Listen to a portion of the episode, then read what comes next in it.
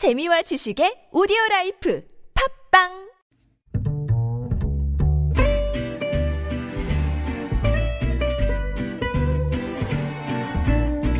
Good evening, everyone. Welcome to the evening show.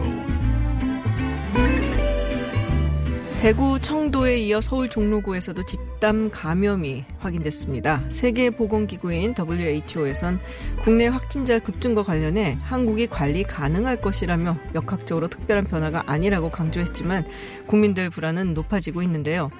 또 반가운 소식이라면 코로나19 치료법 가운데 두 가지 임상시험 결과를 기대하고 있는데 3주 내로 예비 결과가 나온다고 합니다. 이어지는 서울타임즈에서 자세히 전해드리겠습니다. 김지은의 이브닝쇼 시작합니다.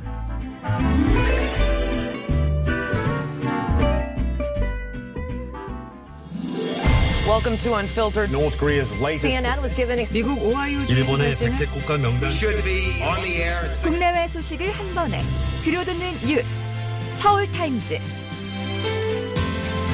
네, 서울타임즈 오마이뉴스 박정호 기자, 경향신문 박순봉 기자와 함께합니다. 어서 오세요. 안녕하십니까? 안녕하세요. 네, 그리고 또 한 분을 저희가 더 모셨습니다. 코로나19 전국 확산 속에 역학조사관들이 굉장히 바빠지게 생겼는데요. 메르스 사태 때 질병관리본부에서 역학조사관으로 활동을 했던 강북 삼성병원 임상조 교수 이창환 교수 함께하겠습니다. 어서 오세요. 네, 감사합니다. 안녕하세요. 네, 안녕하세요. 어, 어제 코로나19 첫 사망자가 나왔다고 전해드렸습니다. 이게 사후 확진된 거였잖아요. 네. 네. 네, 사망 원인 어, 분명히 밝혀졌는지 궁금한데요. 네, 일단 코로나19로 인한 폐렴 악화다. 이렇게 네. 중앙방역대책본부가 보고 있습니다. 그러니까 중대본이 정례 비- 브리핑을 하면서 이렇게 설명을 한 건데요. 네. 네, 다만 이 확진자의 사망 전 상태도 함께 고려를 해야 된다. 이렇게 단서를 달았어요. 그러니까 이게 무슨 말이냐면 이 환자가 이 경북 청도군의 대남병원에 오랜 기간 입원을 해 있었거든요. 이제 과거부터 만성 폐질환을 앓고 있었던 네. 환자입니다. 그러니까 그렇기 때문에 직접적인 사인은 코로나19와 연관이 돼 있지만 그러나 과거 증상을 좀 더 살펴봐야 된다. 음. 이런 취지예요. 이 중대본은 지금 해당 확진자의 부검에 대해서도 고민을 하고 있는데요. 이 정확한 사인을 부검을 통해서 밝히는 게 이 필요한지 아닌지를 전문가들이 논의하고 있다고 합니다. 이 만약에 음. 부검을 한다고 하면 이 국가수에 마련돼 있는 음압 부검실에서 진행이 네. 될 예정이에요. 자, 첫 사망자가 나온 그 병원, 청도 대남병원이죠. 여기서 확진자가 또 무더기로 나왔는데 이게 또 신천지 대구교회와 연관성이 있는 것 같다. 뭐 이 부분에 대해서 추적 중이라고 네, 얘기했습니다. 그렇습니다. 우선 오늘 보건당국의 공식 발표에 따르면 하루 만에 확진 환자가 100명이 추가됐거든요. 네. 총 확진자가 204명이 됐습니다. 네, 이거 보면 신천지 대구교회 관련 확진자가 기존 98명에서 네. 그 오후에 또 46명이 추가돼서 144명이 됐거든요. 그만큼 신천지 대구교회가 어떻게 보면 주목을 받고 있고 네네. 이 교회와 대남병원의 연관성이 좀 있지 않냐 이런 얘기 좀 많이 음. 나왔어요. 특히 이 31번 환자 아, 대구 지역 집단 감염 사태의 중심에 있는 31번 환자가 청도 대남병원에 간 게 아니냐 이런 음. 의혹이 나왔습니다. 왜냐하면 이 지난달 말부터 아, 이번 달 초까지 여기서 네. 아, 이 신천지 교주 이만희 교주 친형의 장례식이 있었어요. 음. 여기에 참석한 게 아니냐 이번 달 초에. 아, 그런 의혹이 있었는데 그게 아니라고 보건 당국이 밝혔습니다. 그러니까 휴대폰 GPS 추적을 통해서 좀 봤더니 뭐 카드 정보 본인 진술 다 봤더니 청도에 간 건 맞아요. 2월 1일에. 병원은 근데 병원에 안 갔다는 거예요. 아, 병원에는 안 가고 장례식장에서 4km 가량 떨어진 찔찔방에 간 것으로 지금 네. 전해지고 있습니다. 확인이 됐고요. 그리고 뭐 신천지 대구교회 봉사자 5명이 청도의 한 경로당을 방문해서 뭐 이발 봉사했다 이런 얘기도 좀 있는데 음. 대남병원에도 봉사했는지 이것도 좀 확인 중에 있습니다. 그렇군요. 계속 보고 네. 있는 상황이고요. 어, 뭐 대구시에서도 이번에 지금 아, 명단을 신천지 교회 대구교회 교인 명단 받고 또 전체 명단을 받아가지고 9,330명의 신천지 음. 아, 교인 명단 입수해서 전수조사하고 있다. 그게 뭐 다 일지는 전해지고 잘. 모르겠다라는 얘기가 있는데 저희가 3부에서 이 네. 부분에 대해서 조금 더 자세하게 알아보도록 하고요.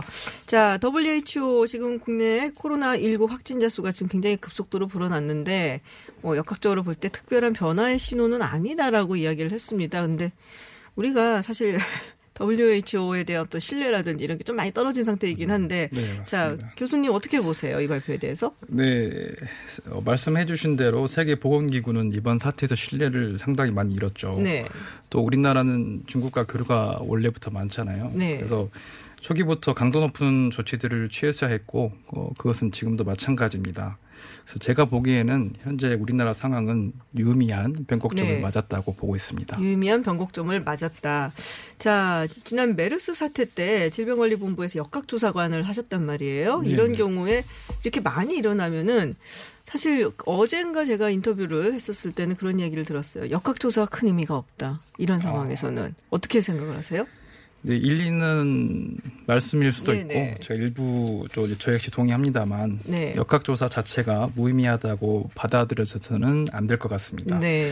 저는 현재 코로나 19 확진자 중심의 방역 조치보다는 한 단계가 더 높은 지역사회 저- 전파를 전제로 한 그런 폭넓은 대응이 필요하다는 말씀 음. 그런 정도로 이해하면 될 것 같습니다. 그렇군요. 지금 방금 전에도 이야기가 나왔지만 신천지 신도 대구 신천지 신도 9천여 명에 이른다. 그 뭐 전수 조사가 가능한가요? 이렇게 되면 너무 많은 숫자가 아닌가 싶은데 연락 네. 안 닿는 사람도 있더라고. 지금 가용할 수 있는 네. 그 인원들로는 9천 명에 대한 심층적인 조사는 좀 어려울 것 같고요. 음. 그래도 노력은 해봐야겠지만 네. 되는 데까지 노력을 해봐야겠지만 어렵지 않을까 이렇게 아. 조심스럽게 좀 생각을 해봅니다. 그래서 이럴 때는 좀 최악의 경우를 가정하고 움직여야 할 네네. 것 같은데요. 연락이 안 되거나 또 이런 음. 분들 중에서 분명히 환자가 있을 거라는 가정 네네. 가능성을 전제하고 조치를 취해야 할 것 같습니다. 음, 연락이 안 닿거나 그럴 경우에는 어떻게 하나요? 뭐 그는 사실 네, 큰뭐 사실 이제 싶은데. 저는 이제 메르스 때 네. 일했던 경험이 있었기 때문에 네네. 그때 그 경험을 말씀드리자면 이제 뭐 경찰관이 네. 집 앞에까지 주 그러니까 주소지까지 네. 찾아가서 확인을 한다든지 어. 뭐 이런 식의 극단적인 조치도 아, 시작을 했는데 경찰과 함께 아 예 그랬었던 경험이 있죠. 그렇군요. 네.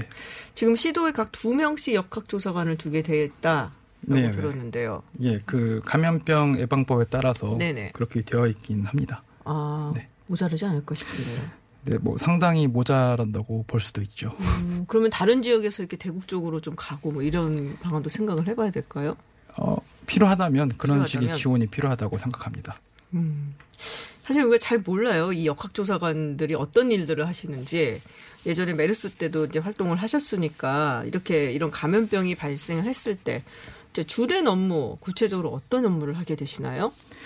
네, 일단 확진자들이 네. 발생하게 되면 이제 그분들이 어떻게 이동을 했는지 이제 잘 음. 들으신 것처럼 또 그 질병에 있어서 어떤 역학적 정보들을 가지고 있는지 음. 또 질병이 발생했을 때 어떤 그 지금 같으면 코로나19가 되겠는데요. 그런 질병의 임상적 특성은 어떤 것들인지 음. 뭐 이런 것들을 조사하고 또 데이터를 축적하고 이제 공유하고요. 음. 이제 이런 것들을 바탕으로 이제 우리가 방역 조치를 설정하는 네. 것이죠. 어떤 데이터를 그러면은 우리가 뭐 먹고 그러나요? 뭐 통화, 이제 통화 기록 뭐 이런 거?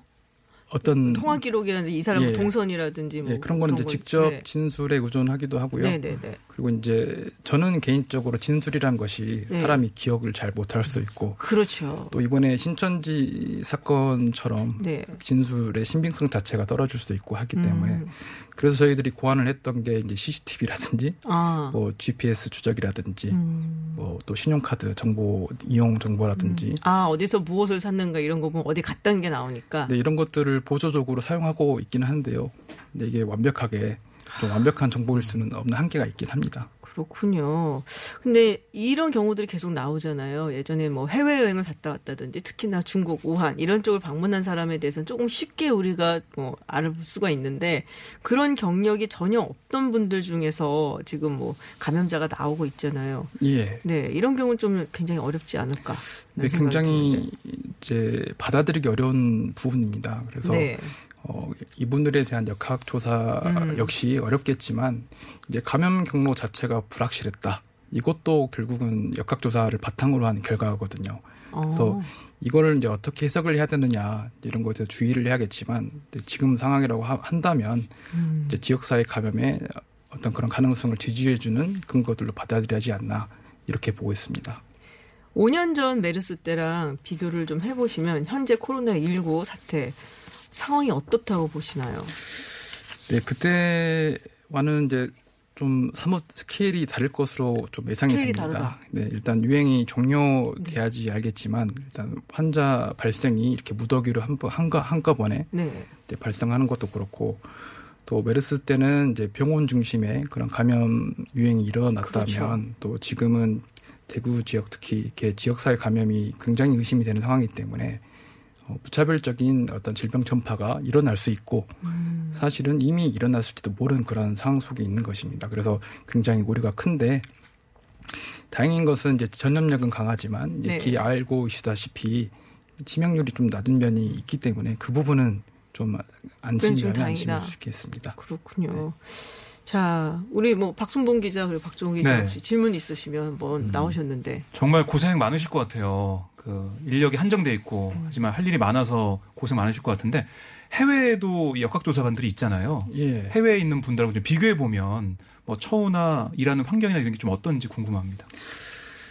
그게 너무 천차만별이고 어. 또 제가 제한적인 그런 지식을 단편적으로 갖고 있던 것을 또 저도 지금 근무한 지가 꽤 됐기 때문에 네. 물론 많이 잊었지만 음. 뭐 대표적인 미국과 비교를 해봤을 때는 굉장히 큰 차이가 어. 있는 것으로 알고 있습니다. 음. 뭐 급여라든지 아니면 그 특히 이제 근무가 다 끝나고 나서 경력이 이어져야 되는 네. 부분이 있는데 그렇지 못한 점이 좀 큰 한계거든요. 근데 미국 같은 경우는 CDC에서 이런 역학조사관 전문 업무를 수행했다고 하면은 굉장히 이제 그 다음부터 진로가 상당, 상당히 보장이 되는 음. 그런 약간 장점이 있습니다.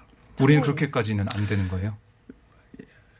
네, 구체적으로 말씀드리긴 상당히 진로가 곤란합니다만. 그러면 굉장히 있을 수 있기 때문에 그 부분에 대해서는 네, 우리가 네, 질문을 네. 네. 박순봉 아, 기자 예. 차이가 나는군요. 네. 저는 어제 그 오명돈 신종 감염병 중앙 임상위원회 위원장이 기자회견하는 게 되게 인상적이었는데 그 기자회견 내용을 요약해 보면 이 코로나19가 우리 인구의 최악의 경우를 가정하긴 했는데요. 40%가 감염이 될 수가 있고 또 사망전 사망자는 2만 명에 이를 수 있다 이렇게 말씀을 하시더라고요. 그래서 좀 불안한 마음도 들고 좀 확인을 해보고 싶다 이런 생각이 들었는데 이건 네. 어떻게 보시나요? 어, 일단 교수님 말씀을 제가 들었을 때는 최악의 경우 이렇게 아쿠아일로의 상황에 빠질 수 있다. 우리가 경각심을 가지고 최대한 이용할 수 있는 방역 조치들은 선제적으로 이미 동원했어야 되지만 지금이라도 동원해야 된다.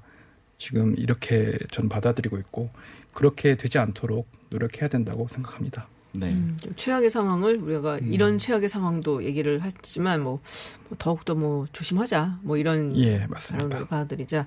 자, 지금 사실은 굉장히 많이 불안해졌어요, 국민들이. 뭐 이게 잦아드는 게 아닌가라고 생각을 했었는데, 어, 다시금 이렇게 급증하는 것을 보고 많은 국민들이 불안하실 텐데, 우리 현장에서 뛰고 있는 역학조사관들 좀 대신해서 어, 한 말씀을 좀 해주시길 부탁드릴게요. 네, 그 먼저 저희 그 역학조사관에 대해서 관심을 가져주셔서 굉장히 대단히 감사드립니다. 역학조사관들이 주어진 지금 여건 속에서 최선을 다하고 있습니다. 물론 보시기에는 좀 완벽하지 않을 수 있는데요. 하지만 부족한 점들을 많이 개선하고 있고 또 그들이 단 한 명의 대한민국 국민도 잃지 않겠다는 마음으로 일하고 있습니다. 질책과 비판도 분명 필요할 땐 달게 받아야겠지만 따뜻한 격려 역시 큰 힘이 된다는 점을 말씀드리고 싶습니다.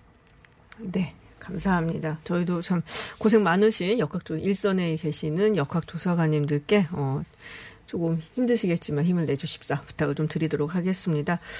자, 정부 측에서도 지금 뭐 여러 가지 특단의 조치를 내릴 수밖에 없는 상황이 됐습니다. 정세균 총리가 대구 청도를 특별 관리 지역으로 지정한다라고 밝혔는데 네. 이렇게 되면은 뭐가 좀 달라지는 것인지 궁금한데요. 뭐 국가 차원에서 비상한 대책이 필요하다 이렇게 판단을 한 건데요.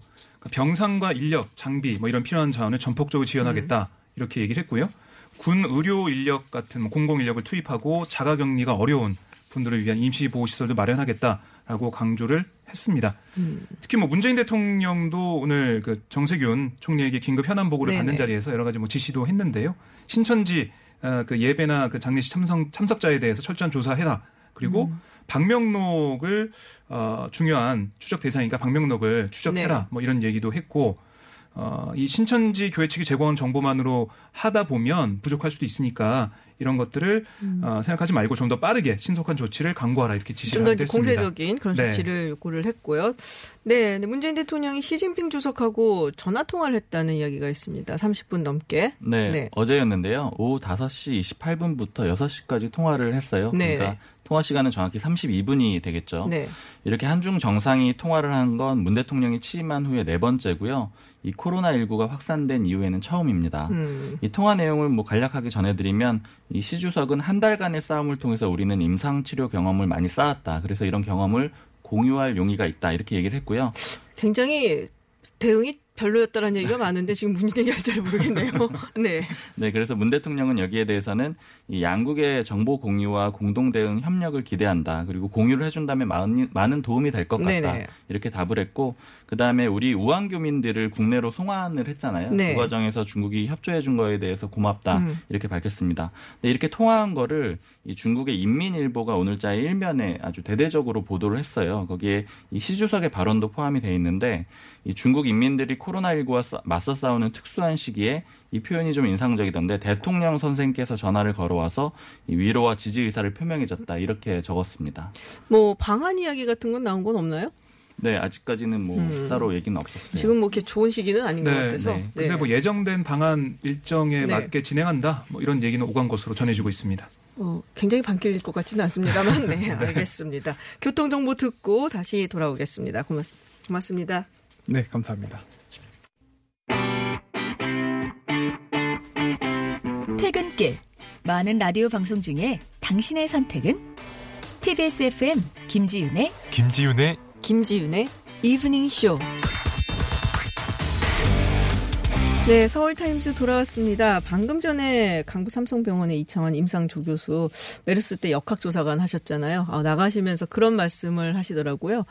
다른 지금 현지에서 일하고 있는 역학조사관들은 어, 우리는 음지에서 일을 하는 사람들이라 나서는 것이 부담스럽다. 네. 대신해서 나온 것이다라고 말씀을 하셨는데 굉장히 많이 고생들 하시는 것 같아요. 그래서 정말 힘드실 것 같아요. 네, 네. 지금 뭐 갑자기 또 급증했기 때문에 우리 국민들이 또 우리 역학조사관님들 얼마나 고생을 하는지 조금 알아주시면 조금 힘이 많이 나지 않을까. 응원해 주셨으면 좋겠어요. 네. 자, 정치권 이야기를 좀 해보도록 하겠습니다. 이낙연 전 총리가 코로나 검사를 받았다. 근데 종로구 때문에 그런 거겠죠, 아무래도. 그렇습니다. 지난 네. 6일 이 전 총리가 확진자가 발생한 종로 노인 종합복지관에 방문했었거든요. 네네. 사실 어제로 잠복기는 끝났습니다. 14일 음. 지났기 때문에 아무런 증상도 없었지만 유권자를 안심시키기 위해서 오늘 오전에 국립의료원에서 이 전 총리 부부가 이 코로나19 검사를 받았고요. 네네. 검사 결과 나왔습니다. 음. 부부 모두 음성으로 나왔습니다. 음성으로? 네. 이전 총리는 음성 판정에 따라서 외부, 외부 공개 일정을 재개했습니다. 네. 자, 근데 이 와중에 조원진 우리공화당 대표가 국회에서 당원 장직자와 대규모 행사를 강행했다. 네. 네. 사람 모이는데 가지 말라고 한 식인데, 네. 그렇죠. 이 국회의원회 간 대회의실이라고 가장 큰이 네네. 회의실이 있는데 여기에서 300명 규모의 행사를 했습니다. 이 국회 사무처에서 이 아무래도 코로나19가 확산 중이니까 이런 행사는 좀 자제해달라 이렇게 요청을 했다 그래요. 그런데 음. 네. 특히 이 조원진 우리공화당 대표는 지역구가 대구 달서병이거든요. 뭐 지지자들이 일부 음. 포함이 될 수도 있고요. 그래서 그렇지만 우리공화당에서는 행사를 결과적으로 강행을 했습니다. 이 지금 미래통합당 같은 경우에는 대구 지역 공천 후보들 면접도 아예 연기를 네. 한 상태거든요. 네. 근데 이런 정치권의 움직임으로 봤을 때는 굉장히 이례적인 행태라고 볼 수가 있고요. 그러니까요. 또 우리공화당 취재를 위해서 이 만들어져 있는 카톡방이 있는데 거기에서도 기자들이 사실 물어봤어요. 음. 취소 안 하는 거 아니냐 이렇게 했는데 그 대변인이 진행을 한다라고 답변을 하고 대신 이런 여론을 좀 의식해서인지 행사는 완전히 비공개로 진행을 했습니다. 음. 이 게다가 이 우리공화당은 내일 토요일에 정광훈 목사와 함께 광화문 광장 같은 곳에서 이제 대규모 집회를 할 계획이거든요. 아, 이, 이거 참 걱정들이 많으신데요. 네, 걱정이 많이 네. 되고요. 실제로 그래서 박원순 서울시장이 이 코로나19가 확산 중이니까 서울 시내 주요 장소에서 대규모 집회는 안 된다. 네네. 이렇게 불허를 하겠다고 했거든요. 근데 여기에 대해서 또 미래통합당이 나섰어요. 심재철 원내대표가 오늘 네. 오전에 코로나19 긴급회의를 했는데 이 모든 것을 폐렴으로 연결시켜서 자기들에게 불리한 건 틀어막겠다는 그런 생각 아니냐 이렇게 음. 비판을 했습니다. 집회를 아. 하도록 해달라 이렇게 요청을 그건 한 아닌 것 겁니다. 같은데 제가 봤을 때는. 글쎄요, 네. 이거는 뭐 국민들의 건강을 위해서 조금 그렇죠. 자제하는 것이 좋겠다라는 말이 더 맞지 않을까라는 생각이 네. 좀 드는데. 정광훈 목사가 오늘 담화문을 냈어요. 네. 그, 그 내용을 보니까 정상적으로 집회를 한다. 내일 더 많이 나와야 한다라고 밝혔고요. 아이고. 이 단체 관계자도 집회는 민주적 절차에 따른 것이며 이미 지역에서 차량 등이 올라올 준비를 마친 상태다라고 얘기하기도 했습니다.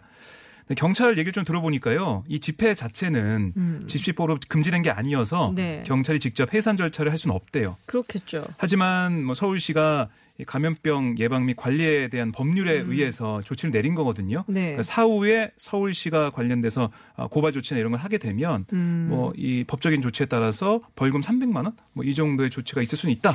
이렇게 300만 얘기를 원. 헌금을 거두면 금방 나올 것 같은 돈인데 네, 싶은 개의치는 않을 게 개의치 않을 것 네. 같은 액수인데, 네, 알겠습니다. 자, 4.15 총선, 사실 이, 이 부분 얘기가 언젠가 나오지 않을까 싶은 생각이 들었는데, 총선 연기론이 지금 나왔어요, 처음으로. 네. 네. 뭐 손학규 대표가 오늘 당 최고위원 회의에서 무엇보다 경계 상태인 감염병 위기 단계를 최고 단계인 심각 단계로 격상하는 것이 급선무고 중국인의 입국을 전면 제한해야 한다 이렇게 네. 얘기했어요. 그 다음 한 말이 눈길을 끄는데요. 필요하면 사이로 총선을 연기하는 것도 검토해야 한다라고 말을 했습니다. 음. 뭐 필요하면이라는 필요하면. 단서를 달았지만 뭐 정치권에서 특히 정당 대표가 이걸 공론화한 건 처음입니다. 음, 그러네요. 그러니까 이게 정말 연기가 가능한지 봤어요. 가능은 합니다. 그러니까 현행 공직선거법상 보면 천재지변, 기타 네. 부득이한 사유로 선거를 실사, 실시할 수 없을 때는 대통령 등이 선거를 연기해야 한다 규정하고 있는데요.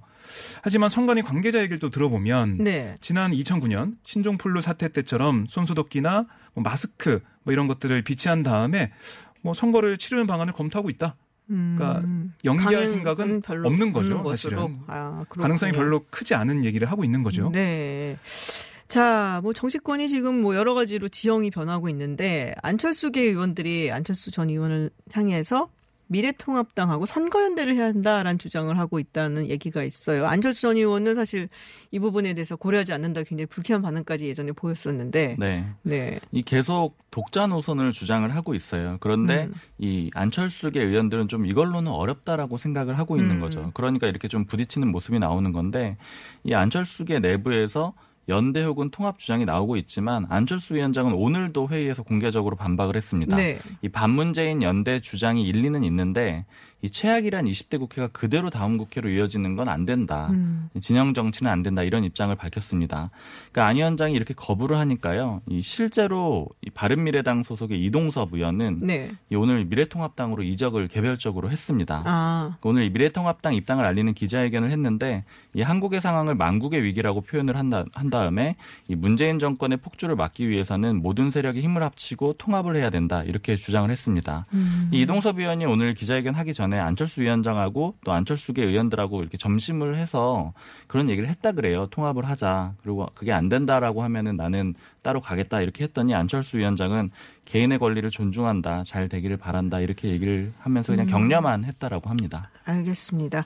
자, 국내 뉴스 여기까지 듣도록 하겠습니다. 지금까지 경향신문 박순봉 기자 그리고 오마이뉴스 박정호 기자였습니다. 고맙습니다. 고맙습니다. 감사합니다.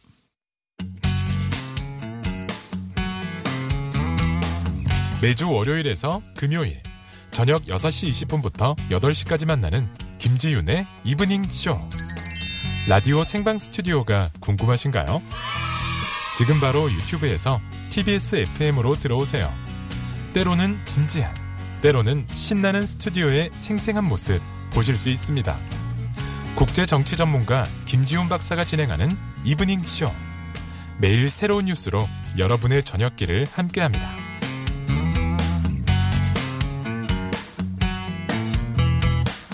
네, 해외 뉴스 알아보는 서울타임즈 시간입니다. 전주현 캐스터와 함께합니다. 어서 오세요. 네, 안녕하세요.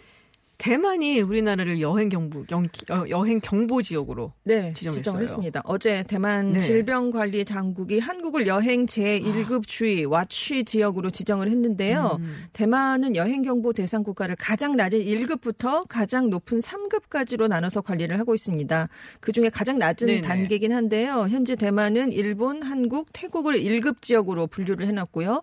싱가포르를 2급 지역, 중국 본토 그리고 홍콩, 마카오를 함께 3급으로 아. 지정을 해놨습니다. 그렇군요. 네, 그래서 주의 1급 지역에 갈 때는 현지 예방 수칙을 따라야 된다 이렇게 권고를 했는데 지금 일본에 대해서는 상황이 매우 우려된다면서 일본의 경우에는 2급으로 격상할 수도 있다 이런 어. 얘기를 내놨습니다. 그렇네. 네. 이 미국 같은 경우도 지금 뭐 이런 여행 경보 발령하고 있죠. 그렇습니다. CDC라고 하죠. 미, 네. 국 질병예방통제센터가 20일 코로나19 확산과 관련해서 일본, 홍콩의 1단계 여행 경보를 발령했어요. 음. 이게 중화권 이외 지역으로는 일본이 첫 여행경보 대상이 됐습니다. 네. CDC도 여행경보 1단계 주의, 2단계 경계, 가장 높은 3단계 경고로 분류되는데 지금 1단계가 내려진 거예요. 그래서 1단계 여행경보는 여행객들에게 통상적인 예방 조치를 당부하는 주의 수준에 해당이 됩니다.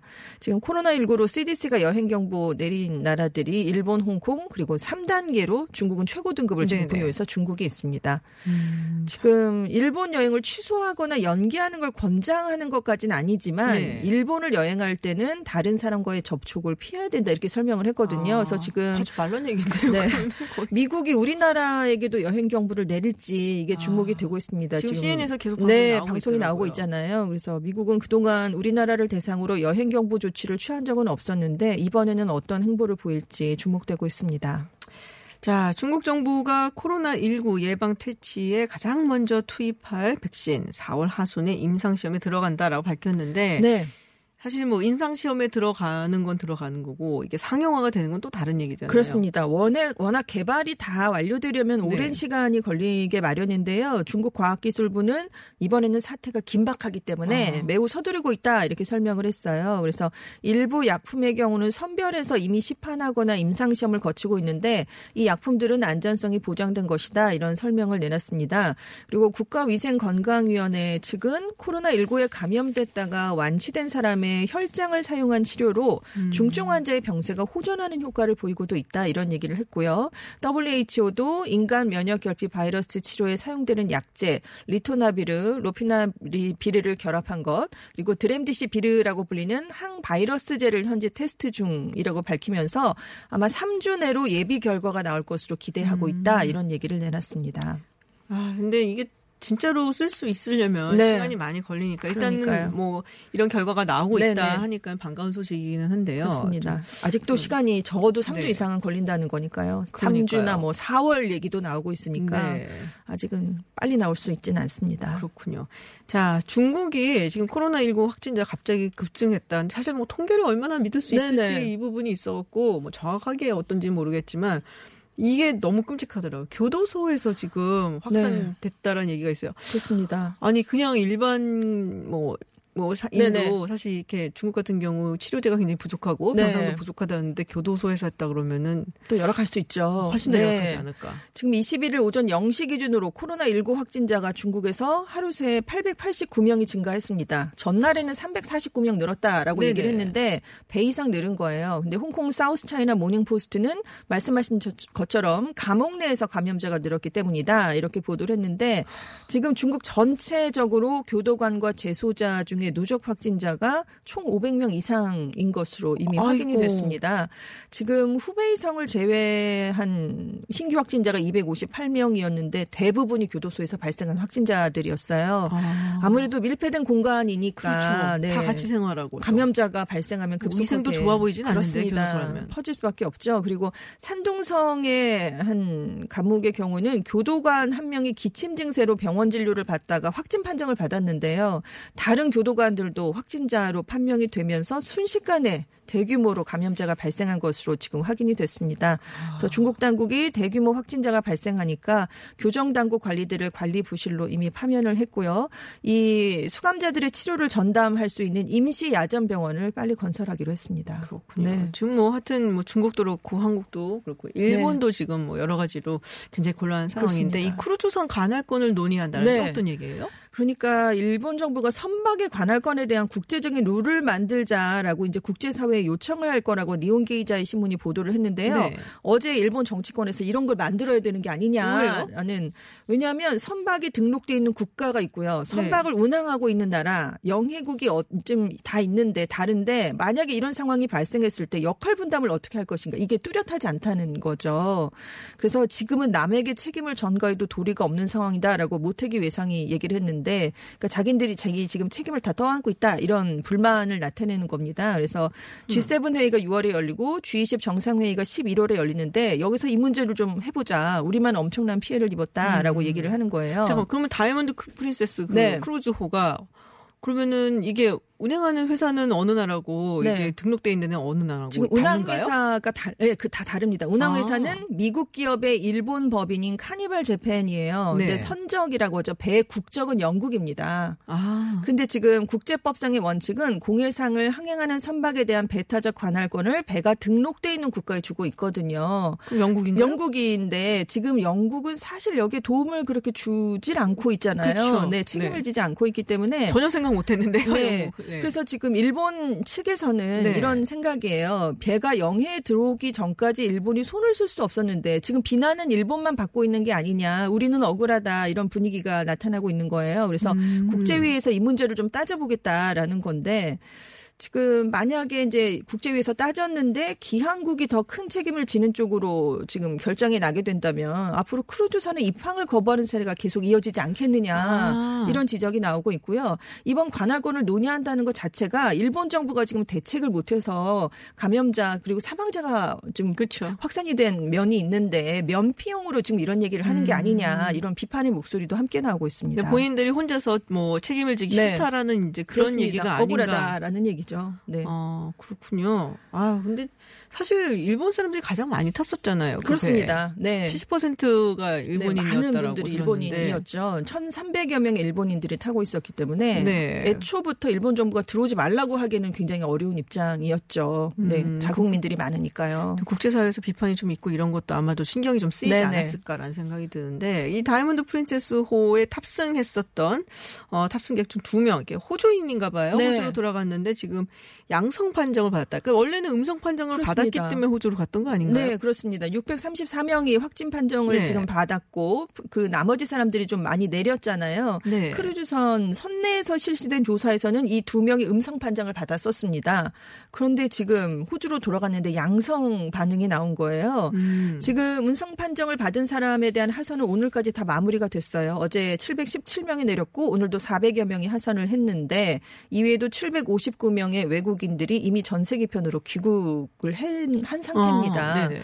그리고 일본인들은 대부분 대중교통을 활용해서 자택으로 돌아갔거든요. 근데 만약에 이게 지금 호주 확진자만 있으리란 법이 없으니까요. 그렇죠. 그렇게 돌아가신 분들 가운데 확진자가 나온다면 증가 속도는 더 빨라질 수 있는 게 아니냐 이런 지적이 나오고 있어요. 특히 음. 일본은 우리가 2주 동안 가급적 자택에 머물러 달라고 요청을 했고 매일 건강 상태를 물어본다 이런 얘기를 하긴 했지만 불안감은 커질 수밖에 없고요. 아. 일본 내에서 지금 두 명의 사망자가 나왔죠. 크루즈선에 타셨던 네네. 분들 중에 이 두 분이 증상을 호소한 후에 후에도 일주일간 별도의 조치 없이 그냥 선실에 머물렀던 것으로 확인이 이번에 됐습니다. 아이고, 그래서. 지금 크루즈 선내에서도 제대로 대응을 못한 게 아니냐. 그래서 그 내부에서 심각한 집단 감염이 발생을 그래서 한 게 아니냐. 이런 논란이 좀 커지고 있습니다. 그 자가격리를 시킨다 그러더라고요. 네네. 일본 같은 경우 이제 네, 돌아온 그렇습니다. 일본인들에 대해서. 네, 그뭐 법이 없다고 하잖아요. 네. 근데 뭐 모르겠어요. 일본 사람들이 이렇게 매뉴얼만 있으면 잘 따르니까 네네. 뭐 어떻게 보면 정부 측에서는 구- 일본 국민을 네. 국민들의 어떤 시민의식을 믿고 자가 격리를 한다고 했는데 아, 글쎄요. 네. 이게 뭐 또 얼마나 잘 지켜질지 한 두고 봐야 되는데 뭐 일본에서는 또 그 부분에 대한 논의도 네, 좀 있는 것 그렇습니다. 같다. 굉장히 논란이 좀 많이 일고 있죠. 네. 네. 자, 마지막 소식입니다. 코로나19로 인해서 지금 거의 뭐 자택 연금 상태가 네, 됐다고 네. 봐야 되는 중국 어, 네티즌들이 이제 답답하고 심심하고 또 네. 그렇잖아요. 그러니까는 뭐 여러 가지로 그 스트레스를 해소하는 방법들을 선보이고 있다라는 얘기가 그렇습니다. 있어요. 너무 이제 공포스럽기도 하고 그렇죠. 답답하기도 하고 이제 나갈 수는 없으니까요. 그럼 집에서 그럼 이걸 어떻게 상황을 좀 타개해 볼 음. 것인가 라면서 이제 지금 뭐 이게 재미있는 상황은 아니지만 아무튼 그분들이 공포를 극복하는 방법으로 사용하는 것들인데요. 빗자루 챌린지라는 게 있대요. 그게 뭐예요? 나사가 10일에 중력이 약해져서 빗자루가 이제는 스스로 설 수 있다라고 발표했다는 가짜 뉴스가 돌았습니다.